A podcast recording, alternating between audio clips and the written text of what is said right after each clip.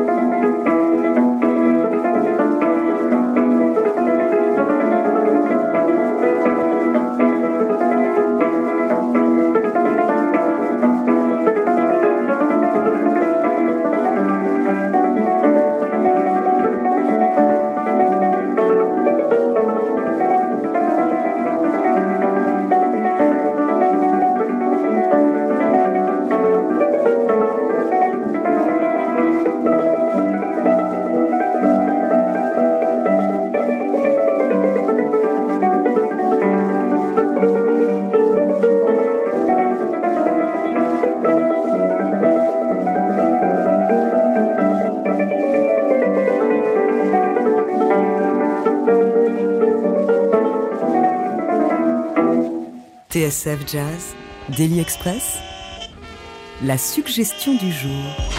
Alors c'est quand même totalement dingue euh, ce qu'on vient d'écouter. Ça a été enregistré en 1909, il y a 112 ans. C'est l'un des trésors contenus dans le coffret Klezmer American Recordings 1909-1952, édité par le label Frémo et Associés. C'est un double CD, je le disais, qui retrace l'épopée euh, et les premiers enregistrements de musiciens juifs qui ont fui l'Europe pour s'installer aux USA, particulièrement à New York. On en parle donc ce midi avec l'auteur de la sélection, le journaliste Bruno Blum, et avec l'un des plus grands spécialistes du klezmer en France, et même bien plus, puisque vous avez été dans les années, euh, dès les années 80, l'un des principaux artisans du renouveau euh, de la musique klezmer, Denis Cugnot. Vous êtes en Zoom avec nous. Euh, pour cette première euh, question, je me tourne vers vous, Bruno Blum. J'ai pas désannoncé exprès le morceau qu'on vient d'entendre. Qu'est-ce qu'on vient d'écouter? C'est un, morceau de H. Steiner au cymbalum. je me souviens plus du titre, mais. Anero Salouli voilà, alors ça c'est du yiddish. Donc le, le, yiddish c'était une langue qui était qui a quasiment disparu depuis la création d'Israël, qui était euh, la langue des Juifs euh, d'Europe, qui était vraiment une communauté très à part et qui donc euh, avait une langue à part qui était à cheval sur la Pologne, l'Allemagne, l'Autriche, la Moldavie, l'Ukraine. Ils parlaient le yiddish jusqu'en France. Et euh, donc les titres de, cet album sont dans cette bizarre langue yiddish qui est un mélange de, de haut allemand et de je sais pas quel truc slave c'est une langue particulière. Il y a des gens qui et d'hébreu pour les pour les pour les pour les mots qui qui, qui, qui réfèrent au, langage sacré, au sacré, au religieux. Voilà. Alors, je précise que le klezmer n'est pas du tout une musique religieuse. C'est une musique de fête. C'est-à-dire que c'est une musique qui est très rythmée et elle a ça euh, en commun avec le jazz, hein, parce que c'est comme on vient de l'entendre, quelque chose qui est fait pour danser, qui est fait pour faire la fête. On jouait ça dans les mariages, on jouait ça dans les fêtes, dans les rues. Et c'est pas du tout un truc de cantor, c'est-à-dire de synagogue. Euh, c'est euh, pas du tout euh, un esprit quantique ou gospel, ni rien de tout ça. Hein. Alors, bon, moi, ce que je peux faire comme commentaire là-dessus, c'est que je ne sais rien sur le type qui a, enregistré ça, mais le, le, cymbalum, c'est une espèce de. comme une harpe à plat, comme ça, et on, frappe dessus avec des maillets, des petits. un petit peu comme un vibraphone, mais sur des cordes. Donc, c'est entre le piano, le vibraphone, la harpe, le, le luth la lire, je sais pas. Euh, et euh, le son est incroyablement clair pour l'époque. Euh, c'est du klezmer, c'est-à-dire une musique traditionnelle d'Europe centrale. Et moi, ce que je trouve, je pense que la dynamique de l'instrument fait que c'est un, son si bon pour l'époque. Euh, et le seul commentaire que je puisse vraiment faire là-dessus, c'est que le, le, cymbalum a certainement été importé par des juifs d'Europe centrale, ou peut-être des tziganes, je ne sais pas, aux États-Unis, à New York, et qui sont arrivés avec cette musique super bizarre, euh, qu'ils ont commencé à enregistrer à New York, alors qu'évidemment, dans, le contexte de répression, d'oppression euh, d'Europe centrale pour les juifs, qui ont été totalement massacrés pendant des années et des années, pour pas dire des siècles, de l'Ukraine jusqu'à la France, il n'y avait pas de possibilité vraiment d'être enregistré. Mais il y a eu quand même des enregistrements euh, dont j'ai eu dire euh, en Lituanie. Mais enfin, on peut dire que ça, c'est vraiment le premier enregistrement que j'ai trouvé, parce que toutes les sélections que j'ai faites pour cet album, c'était avant tout pour la qualité de la musique et du son. Donc euh, bon, c'est quand même un peu vieux, c'est de l'avant-guerre, hein, mais bon, ça s'écoute vraiment tout seul et c'était ça le but, c'est que c'est quelque chose d'agréable, c'est pas juste un document. Alors c'est très documenté, contrairement à toutes les compilations qui existaient jusqu'ici de Klezmer, où on mélangeait toutes les chansons yiddish avec ça. Là, vous avez vraiment un truc que vous pouvez écouter en bagnole, euh, tranquille. C'est pas du tout un euh, un moment de, souffrance. Euh, Denis, Denis Cugnot, quand même pour rester sur, ce titre qui a été enregistré en, 1909, rien que ça, je le disais, c'est totalement dingue. En quoi est-ce qu'on peut le rattacher à, à, ce que va devenir le klezmer, à la manière dont ça va évoluer? C'est vrai que quand on pense au klezmer aujourd'hui, et on aura l'occasion d'en reparler, on, on, pense à un instrument roi, un instrument vedette qui est la clarinette. Ici, on est sur du duo violon cymbalum et sur de fortes influences de musique zigane. Qu'est-ce qui rattache ce titre à la grande histoire du klezmer, par exemple? Bah, Ce que vous venez de dire, Jean-Charles et, Bruno, c'est vraiment euh, là, il y a l'influence effectivement de cet instrument euh, du cymbalum qui est vraiment un des instruments rois dans les musiques tziganes, en particulier roumaines. Donc là, on sent bien bah, l'immigration. Cet instrument, on ne sait pas comment il est arrivé euh, à New York et on est alors, c'est bizarre parce que ce titre, euh, Amero c'est vraiment, normalement, c'est une chanson de Ranouka. Et là, je, je, connais plusieurs versions et celle-là, je connais pas du tout ce qu'il fait là au Sambalin comme improvisation.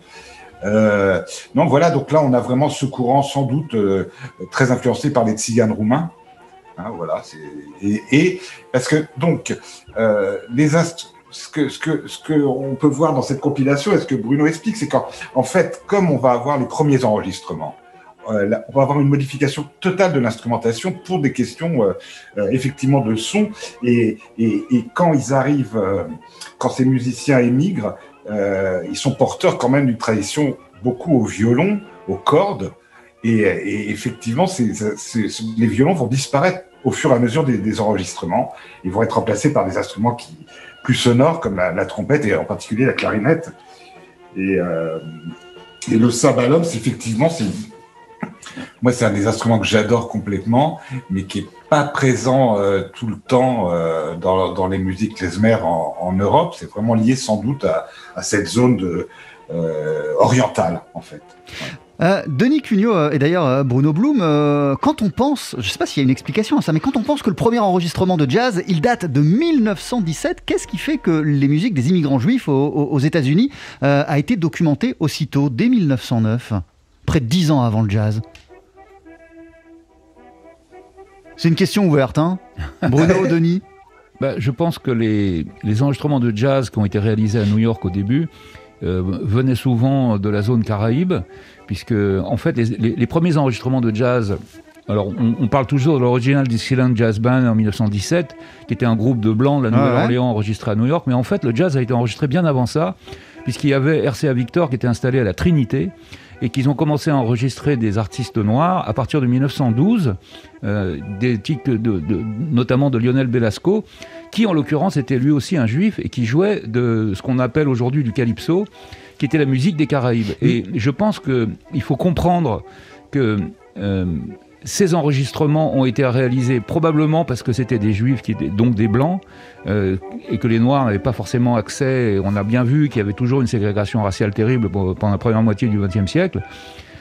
Mais moi, ce qui me frappe beaucoup, et je, je, vais, je vais aller un peu plus loin que cette question-là, je crois qu'il faut comprendre que le jazz est une musique qui est une musique créole, c'est-à-dire qu'elle est un mélange d'influences européennes et africaines qui se sont passées aux Amériques. Euh, mais pour, pour, vraiment pour rester sur le, sur le, sur le, sur le klezmer, sur ces artistes-là, euh, euh, Bruno, qu'est-ce qui fait que sitôt, en fait, et d'ailleurs que c'est aux États-Unis que cette musique peut pleinement s'épanouir et que sitôt les portes des studios sont ouvertes à ces artistes qui ont vu le jour sur le vieux continent, qui ont fui leur pays d'origine et qui se retrouvent comme ça installés aux États-Unis du jour au lendemain ben, Il faut rappeler que New York est une ville qui a été fondée par des juifs au XVIe siècle, qui étaient en fait des juifs séfarades qui fuyaient l'Inquisition qui avaient quitté pour une bonne partie le Suriname, où l'Inquisition espagnole les avait retrouvés, qu'ils ont massacré les Juifs qui s'étaient réfugiés au Suriname, donc à côté de la Guyane, et qui sont partis euh, fonder euh, ce qui était New Haven à l'époque, parce qu'il y avait euh, une alliance avec les Hollandais, enfin bon, c'est toute une histoire. Donc quand, quand les Juifs ashkénazes sont arrivés à partir de 1870 environ d'Europe, euh, ils sont arrivés en fait dans une ville qui était très juive déjà. Donc il est très probable que c'était naturel que pour, les producteurs de, de rouleaux et de 78 tours de l'époque d'enregistrer, c'était principalement des rouleaux en 1909, euh, que d'enregistrer euh, d'enregistrer euh, ces musiciens qui arrivaient avec quelque chose pour lequel il y avait un marché à New York. Euh, Denis Cugnot, euh, vous, je le disais, euh, dès les années 80, vous vous êtes plongé dans les racines de cette musique. Qu'est-ce qui vous a fasciné dans, dans, cette tradition de la musique klezmer au départ? Pour moi, c'est vraiment l'émotion. Et c'est ça qui me sépare un peu... Euh, de, du, du klezmer américain tel qu'il s'est épanoui, c'est-à-dire que c'est vraiment toute l'émotion euh, de l'Europe et puis de la destruction de, de la Shoah, c'est-à-dire le travail de mémoire, le devoir de mémoire. Et effectivement, euh, le, le klezmer américain tel qu'il s'est épanoui et tel que euh, on, il est maintenant central dans, dans l'histoire de cette musique est beaucoup plus, euh, comme vous le disiez Jean-Charles, beaucoup plus joyeuse, beaucoup plus festive, musique de danse. Mais il y a une tradition de, de, de la musique yiddish en particulier et, et de, donc euh, d'Europe où, où euh, y compris dans les mariages alternaient euh, euh, la, la, joie et la tristesse. C'est pour ça que euh, Bruno a raison de dire musique de mariage de fête, sauf que dans le mariage juif, euh, en Pologne, enfin dans, dans toutes ces, ces Europe de l'Est et Europe orientale, le mariage durait plusieurs jours avec beaucoup beaucoup d'éléments qui se succédaient et on, on, avait en permanence le rappel de tous les de, de, de, la vie, mais aussi de tous les morts de la famille. On avait des moments de douleur et tristesse. Donc moi, ce qui m'a fasciné dans cette musique, c'est effectivement cette alternance dans le même morceau, dans la même durée en quelque sorte, entre la, douleur, le rappel des anciens, le rappel des massacres et, la vie qui continue euh, et, la danse. Euh, la compilation s'appelle Klezmer American Recordings 1909-1952. Ça vient de paraître chez Frémo et Associés. Vous avez signé la sélection Bruno Blum. On va continuer à en parler. Denis, vous avez encore un peu de temps à nous consacrer? Bah, si vous le souhaitez, oui, ah bah, merci. carrément, alors là c'est là c'est la pub et après quand même tout de même euh, on va joindre le clarinettiste Yom même si euh, il est parti euh, depuis son premier album dans plein d'autres contrées musicales en termes d'exploration, il avait dédié son tout premier album à celui qui s'était autoproclamé premier roi de la clarinette klezmer, Naftule Brandwine, un personnage haut en couleur, on l'a dit. on sera en ligne avec Yom d'ici quelques instants, ne bougez pas. 12h-13h, Daily Express sur TSF Jazz. Aujourd'hui, moule marinière, foie gras, caviar, cuisses de grenouille frites ou alors tarte au poireau. Jean-Charles Doucan. Venez-t'en.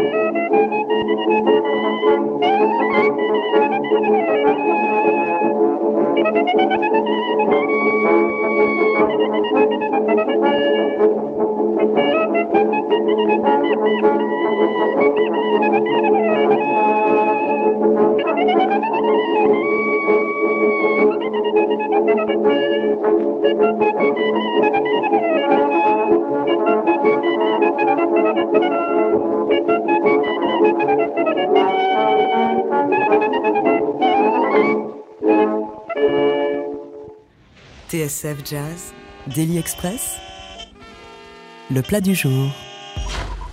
Bonjour Yom Bonjour. Merci euh, d'être euh, en ligne avec nous pour évoquer ces, pionniers de la musique klezmer qu'on retrouve dans cette formidable compile que Bruno Bloom a réalisée pour euh, le label Frémo et associé sous le titre de Klezmer American Recordings 1909-1952. On, vient d'ailleurs d'entendre une interprétation du clarinettiste Naftule Brandwine qui s'appelle Der Zeisser bulgare. Ça a été enregistré, rendez-vous compte, il y a près d'un siècle en 1923. toi, tu lui avais consacré ton premier album en, 2008 qui s'appelait New King of Clarinet Klezmer. Qu'est-ce qui fait de Naftule Brandwine, selon toi, un, pionnier et un révolutionnaire de la clarinette et du klezmer Alors révolutionnaire, je, je, peux pas forcément savoir parce que c'est vrai qu'il n'y a pas tellement euh, de traces et c'est vrai que cette, de cette époque, puisqu'on n'allait pas en studio tous les deux jours, mais c'est vrai que Naftoul Brandwein, il était, euh, il était à New York et qu'il a pu enregistrer toutes sortes de choses. Et alors c'est, c'est, euh, pour moi, c'est le, c'est vraiment le jeu de clarinette klezmer emblématique de cette période new-yorkaise complètement hallucinante. Et puis c'est vrai que c'était un personnage extrêmement haut en couleur. Donc moi, je me suis beaucoup intéressé à lui grâce à Denis euh, Cugnot que je que je salue euh, parce que euh, parce que on s'est rendu compte à l'époque on, jouait plein de thèmes Klezmer ensemble et on s'est rendu compte que euh, il y avait peut-être la moitié des thèmes qu'on adorait qui étaient de Naftoul Brandwein et donc on s'est dit bah voilà autant faire un, hommage c'est lui qui m'a qui m'a proposé le truc un peu fou et complètement mégalo que j'appelle ce disque New King of Klezmer Clarinet puisque Naftoul Brandwein s'était lui-même nommé King of Klezmer Clarinet et même King of Jewish Music carrément en, en 23 à New York fallait fallait oser quand même. Ouais, ouais, et puis on raconte même qu'il se baladait des fois avec une sorte autour du cou de, de néon où il y avait écrit euh, Orchestre de Naftoulé Brandwine. Ouais, ouais, tout à fait. Il faisait ça. Il manquait de s'électrocuter. Il, il, buvait comme un, comme un fou furieux. Ses musiciens l'appelaient Nasty Drunk, donc euh, euh ça l'ivrogne. Enfin, c'était vraiment un personnage punk avant l'heure. Et du côté de la clarinette klezmer, très étonnant. Voilà, on s'imagine quelque chose d'un peu, d'un peu différent. Donc c'était un, un, personnage détonnant. Moi, ça, ça, ça, ça m'a plu. Après, au-delà euh, du personnage et de ses facéties, euh, euh je, je, je, je, respecte énormément le clarinettiste parce que c'était quelqu'un de totalement autodidacte qui lisait pas vraiment la musique, ce qui l'a d'ailleurs empêché de faire une réelle carrière euh, du côté de Broadway. Enfin, après, y a attention, il y a des grands musicologues euh, euh, avec nous, donc je veux pas dire n'importe quoi, mais en tout cas, c'est vrai qu'il a pas pu avoir la carrière après à Broadway qu'a pu avoir un autre qui s'appelle Dave Taras, David Tarachuk, qui lui a pu lire la musique, etc. Lui, c'est un autodidacte a tendance un peu euh, ivrogne. Il y a, des, il y a des, des, anecdotes qui disent aussi qu'au deuxième morceau, en plein milieu d'un mariage, il baissait son pantalon tout à coup. Enfin, c'était vraiment quelqu'un d'étonnant. Mais il nous a laissé euh, euh, nombre d'enregistrements qu'il a pu faire en studio à New York dans les années 20 principalement. Puis après, il a disparu pendant un moment. Il a réapparu euh, aux alentours des années 50-60. Mais ouais, voilà, un personnage haut en couleur et un génial clarinettiste. Et qu'est-ce qui fait, tu me disais qu'il y a plusieurs années avec Denis Cugnot, ce qui t'a fait découvrir la musique de Brandwine, euh, tu t'es rendu compte, vous vous êtes rendu compte qu'à chaque fois vos morceaux préférés euh, de Klezmer, c'était des morceaux de Naftulé Brandwine. Qu'est-ce qui rend ces morceaux plus savoureux que les autres euh, pour toi? Alors, ça s'explique ou pas? Bah, alors, j'y ai pas forcément pensé avant. Là, tu me prends vraiment sur le sur le sur le fait comme ça. Donc, je vais essayer de te sortir une explication. Euh, je pense que aussi en tant que clarinettiste, on a évidemment euh, des accointances avec des morceaux qui sont plus ou moins clarinettistiques et que donc euh, certaines tonalités, certains changements harmoniques, certaines structures de morceaux vont faire que ça va être savoureux de les jouer à la clarinette et qu'on va pouvoir développer une ornementation et, et une, une émotivité euh, qui, qui, qui, vont euh, être à leur, à leur maximum. Et, euh, et, je pense que là-dessus, il est assez logique d'un certain côté, parce qu'en fait, ces morceaux, on, on, on parle de morceaux de Naftoul et Brandwein, mais en fait, c'est des morceaux traditionnels qui se sont recomposés au fur et à mesure des différentes interprétations. D'ailleurs, moi, sur le disque euh, euh, qu'on a fait avec Denis à l'époque, mes interprétations font qu'il y a certains morceaux qu'on ne reconnaît pas, même quand on les connaît, euh, il faut que je dise, mais non, c'est ce morceau. D'ailleurs, ce morceau là qu'on vient d'écouter, moi je le joue. Il s'appelle Hot Boiling Bulgar sur le, le euh, sur le sur le disque, et euh, je l'ai complètement transformé. J'y ai trouvé d'autres ornements, d'autres manières de jouer, et à la fin, il reste la structure harmonique et la structure, mais en fait, on, on reconnaît à peine le morceau. Et je pense que euh, euh, avec Naftoul, on a eu un siècle d'écart la même manière de s'amuser avec le morceau, de le recomposer, de le réinterpréter à tel point que ça devient d'un côté le morceau de Naftoul et puis peut-être sur mes interprétations euh, les morceaux de Naftoul de Yom. Quoi, voilà. euh, toi Yom, depuis, euh, depuis ce premier album, t'es parti dans plein de directions différentes euh, et t'es allé loin dans l'art de repousser les limites du klezmer et l'utilisation de ton, ton, instrument. Tu l'as sorti en tout cas de son environnement naturel. t'es allé regarder du côté des, des, des, des, musiques électrifiées, même du disco. t'as collaboré entre autres avec un joueur de guimbarde et t'as fait plein plein d'autres choses.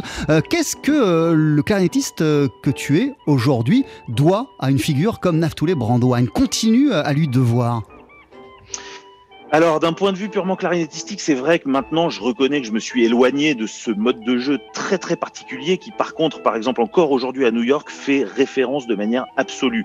Euh, même un David Krakauer, qui est euh, tout à fait euh, aussi euh, aventurier que moi, dans son jeu de clarinette, on entend que Naftoul Brandwein y est ancré. C'est vraiment la clarinette klezmer new-yorkaise, même si bien évidemment Naftoul aussi venait d'Europe de l'Est avant ça, mais de Bessarabie d'ailleurs euh, orientale. Mais euh, mais là, on est vraiment euh, on est vraiment dans le jeu de clarinette américain.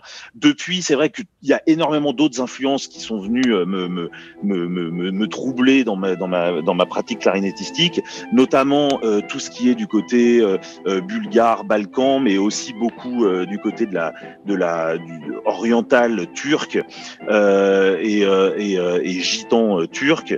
Et, et puis il y a aussi un clarinettiste klezmer que je suis bien obligé de citer parce que c'est vraiment ça a été mon idole pendant des années. Et d'ailleurs, on a joué avec lui, avec Denis, c'est Giora Feynman, donc qui est une autre manière totalement différente de jouer de la clarinette.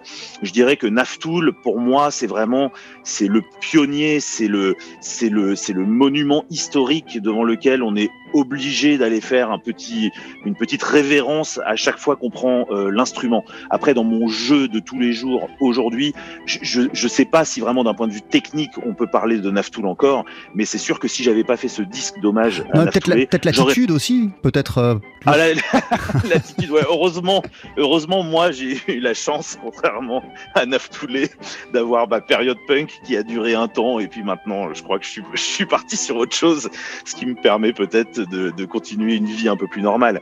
Mais en tout cas, non, euh, euh Naftoulé, c'est quelqu'un qui, reste comme, euh, comme, euh, comme la personne, ou en tout cas le, le patrimoine qui m'aura permis d'oser faire mes compositions. Il fallait commencer par cet hommage à ce monument pour pouvoir après partir dans la liberté de mes propres inventions. Génial, merci beaucoup Yom de nous avoir consacré ces quelques minutes.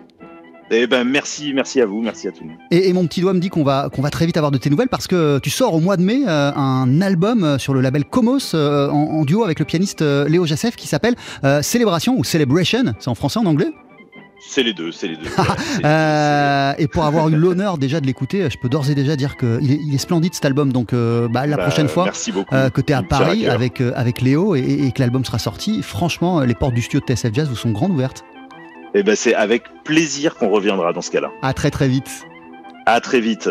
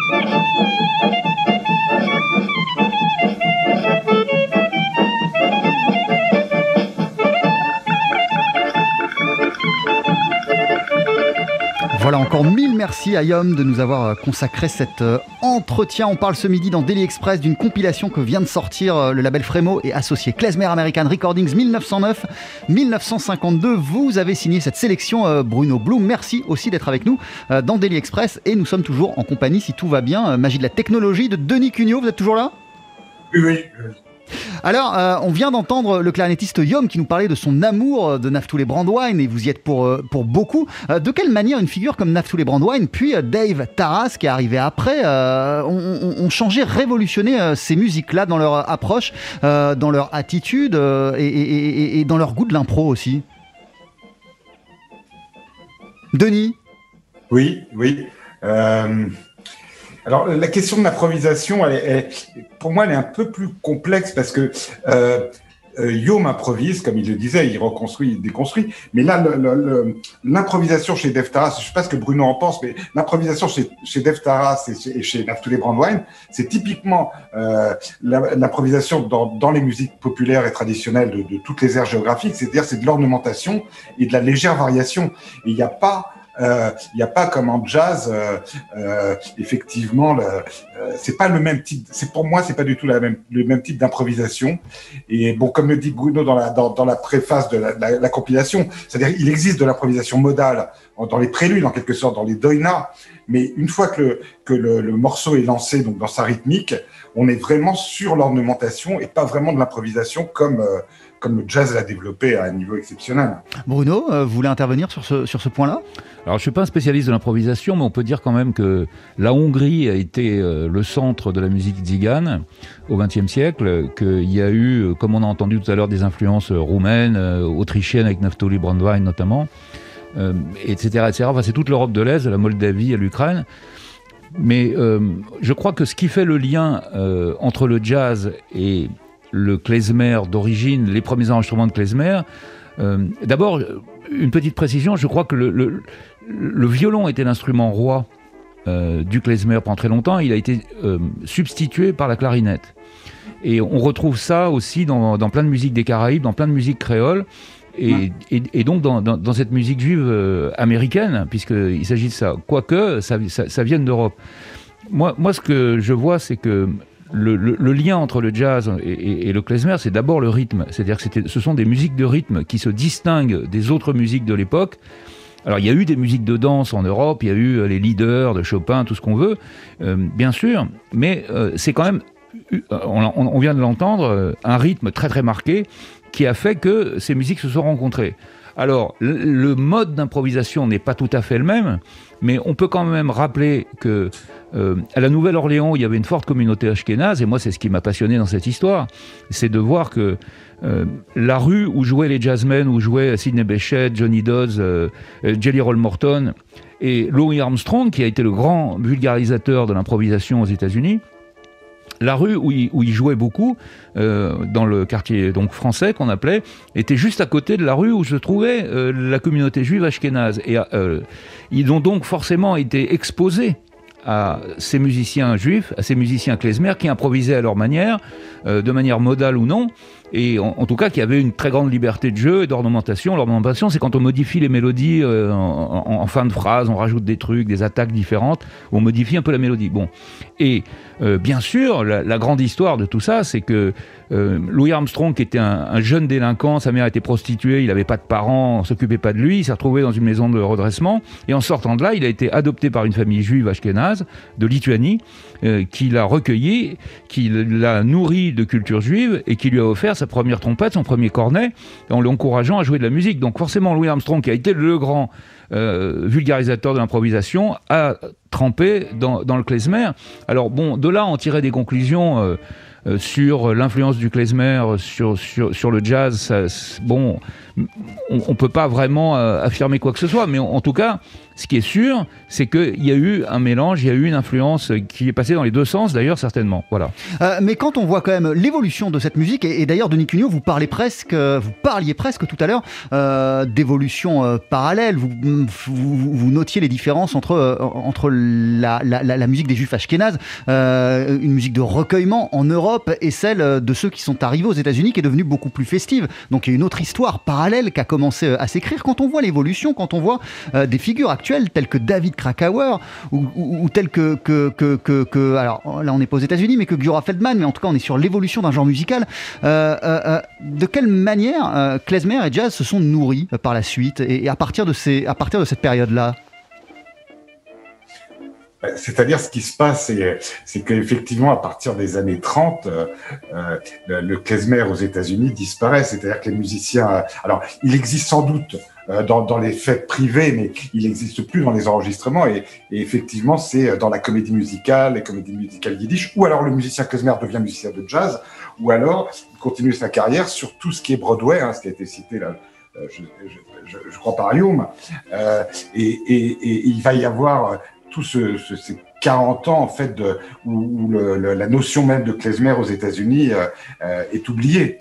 et, et ce sera le revival, la revitalisation à partir des musiciens américains des années 72, 73, qui, dans le courant folk, qui, qui, traverse à cette époque-là, après 68, qui traverse beaucoup de pays, dont les États-Unis, il y a des musiciens américains d'origine juive qui jouent de la musique irlandaise, du folk, qui à un moment donné se, euh, se disent, mais tiens, au fait, nos grands-parents, c'était quoi leur musique? Et là, tombe, retombe sur certains enregistrements qui sont présents dans la, compilation de, Bruno Blum. Et, donc, il y a, quand même, si vous voulez, euh, euh, le goût pour le, le klezmer aux États-Unis, je pense qu'il il s'interrompt au début des années 30. Il s'interrompt au début des années 30, et d'ailleurs, c'est peut-être pas un, hasard, mais il y a, des, figures de premier plan de l'ère du swing et de l'âge d'or du swing dans, le jazz euh, qui sont euh, des clarinettistes et qui sont des artistes d'origine juive. Il y a Benny Goodman, euh, on peut citer Mez Mezro, on peut citer Artichaut, donc c'est peut-être aussi ce, que, ça appuie ce que, vous nous disiez, que doucement, ces, gens-là basculent, glissent vers, vers, le jazz. et vous parliez de mélange euh, de Nick Cugno. Euh, vous, vous avez développé euh, récemment, il y a quelques années, un, spectacle qui s'appelle le Raga Klezmer, qui est une rencontre de tradition klezmer et, de musique classique indienne. C'est comme ça aujourd'hui, vers ces ouvertures, que le klezmer continue à, avancer et à se perpétuer? Oui, alors il y a des personnalités qui, ont été citées par Yob, comme David Krakauer. Il y a toutes les, il y a des personnalités qui sont vraiment issues, qui maîtrisent cette tradition et qui qui qui qui, qui osent la, la, la, création. Euh, il y a, grâce à ces enregistrements, euh, beaucoup de musiciens, y compris des musiciens amateurs, qui, qui, qui jouent, euh, qui jouent ce répertoire. Hein, comme, vous le disiez maintenant, euh, Bruno et, et Jean-Charles, qui a plus d'un siècle, c'est incroyable. Euh, et puis après, il y a effectivement, moi je me, étant donné, comme je disais, que ma référence est quand même l'émotion euh, européenne, l'émotion ashkenaz, euh, cette musique, elle a vraiment été détruite. Les musiciens ont été détruits et, euh, dans la Shoah, euh, en Pologne, en Roumanie. Donc, dans ce, dans, dans cette de ce travail, ce besoin que j'ai de, de, de, mémoire et de, et de célébrer les poètes yiddish et les musiciens, les klezmorim, obligatoirement, je peux pas être dans le, dans, euh, ressasser le passé et la destruction. Donc je suis obligé de, me comporter comme un musicien contemporain d'aujourd'hui. Euh, Bruno, vous vouliez intervenir sur, sur un point précédent, il me semble. Bah, je crois que la disparition du klezmer est une question très intéressante. Il a quasiment disparu après la Deuxième Guerre mondiale. Euh, ou plutôt il s'est dilué, c'est-à-dire que ce que on vient d'entendre, c'est en fait une histoire de mélange. et enfin, je sais pas, moi je suis musicien, je passe mon temps à faire des mélanges avec toutes sortes de, gens. Je, pensais notamment, euh, euh, j'ai fait un album au, Nigeria avec les musiciens de Fela, et eux, ce qui les intéressait, c'est d'avoir un guitariste de rock, de blues, qui puisse venir jouer sur de l'afrobeat. Et je pense qu'aujourd'hui, euh, l'idée de mélanger le raga indien avec le klezmer est une excellente idée, parce qu'il y, y, a des modes qui sont quand même pas très courants. Ce qui fait la spécificité du klezmer, en plus du rythme, c'est qu'il y a des modes musicaux, notamment mixolydiens, qui sont pas très courants, qu'on retrouve parfois dans le jazz, mais enfin c'est quelque chose de spécial. Euh, la disparition du klezmer et, plutôt sa, dilution dans la, dans la, musique yiddish après la Shoah, euh, c'est l'action combinée de la, Deuxième Guerre mondiale, évidemment, de la Shoah, mais avant ça, il faut rappeler que dans les années 30, quand le klezmer disparaît euh, des radars, c'est aussi parce qu'on a cessé d'enregistrer dans les années 30, parce que c'était la, la, période d'après la, Grande Dépression, d'après la crise de 29. Et il y a eu très peu de disques de blues, par exemple, dans cette période-là. Il y en a eu quand même. Ça a commencé à repartir en 1936-37, mais euh, tout, avait complètement changé. Le, marché était différent, etc. Donc je crois que il faut, il faut rappeler ça. Et encore une fois, ce qui est passionnant avec cette musique, c'est qu'elle est très originale et qu'elle se mélange très bien avec des tas de choses, notamment le jazz. Pour répondre à Jean-Charles sur les grands musiciens comme Artie Shaw ou euh, Benny Goodman, qui ont été quand même euh, les grands vulgarisateurs du jazz, les grands blancs enfin, c'est, vraiment euh, le succès de Benny Goodman et de son orchestre de swing qui a, lancé le jazz dans le grand public en 1935. Bon, alors il y a eu d'autres trucs avant, il y avait Duke Ellington, il y avait Louis Armstrong, tout ce qu'on veut, mais ça s'est vraiment passé à partir de 1935 et dans la deuxième moitié des années 30, après la Grande Dépression, que, que, le swing s'est imposé. Et ces musiciens juifs, juifs comme Gershwin d'ailleurs, avaient tous étudié euh, la clarinette, euh, klezmer, mais ce qui est frappant, c'est que presque jamais on ne trouve la moindre trace de klezmer dans leur jeu. C'est-à-dire qu'ils se sont adaptés au mode euh, afro-américains et qu'ils ont joué des, plans, des plans blues, quoi, avec des gammes blues, donc mineurs, avec septième mineur, et pas du tout les modes qu'on retrouve, retrouve, dans le klezmer. Euh, encore une fois, le, grand lien entre les deux, c'est que c'était une musique de rythme. Et j'observe que plein de musiciens qui viennent du jazz, comme nous tous, euh, qui viennent du blues, qui viennent du rock, un jour se sont dit, ben non, on va faire... Euh, on, va essayer le klezmer, on va, on va essayer de faire ce truc-là qui est très particulier, mais dans le fond, on, s'est adapté à une musique afro-américaine et c'est ce qu'ont fait beaucoup de klezmorim après, puisque après la guerre, ils sont devenus des musiciens de jazz et on retrouve ça euh, donc à Broadway et qui sont devenus les grands standards du jazz. Donc c'est une mutation qui s'est produite du fait de, questions historiques. Voilà, c'est un sujet passionnant. Mille merci, euh, messieurs. On doit conclure cette euh, interview. Le coffret s'appelle Klezmer American Recordings 1909-1952. C'est sorti chez Frémeux Associés. Vous avez signé la sélection. Bruno, merci d'être passé nous voir. Denis Cugnot, merci de nous avoir consacré ce temps-là. Merci à vous, Jean-Charles, et merci, Bruno. À très très bientôt. Ouais, ouais. Au revoir. Et, euh, d'ici quelques, quelques minutes, on va entendre un dernier extrait euh, juste après la pub, euh, un morceau du compositeur Eb Elstein qui s'appelle Second Avenue Square Dance.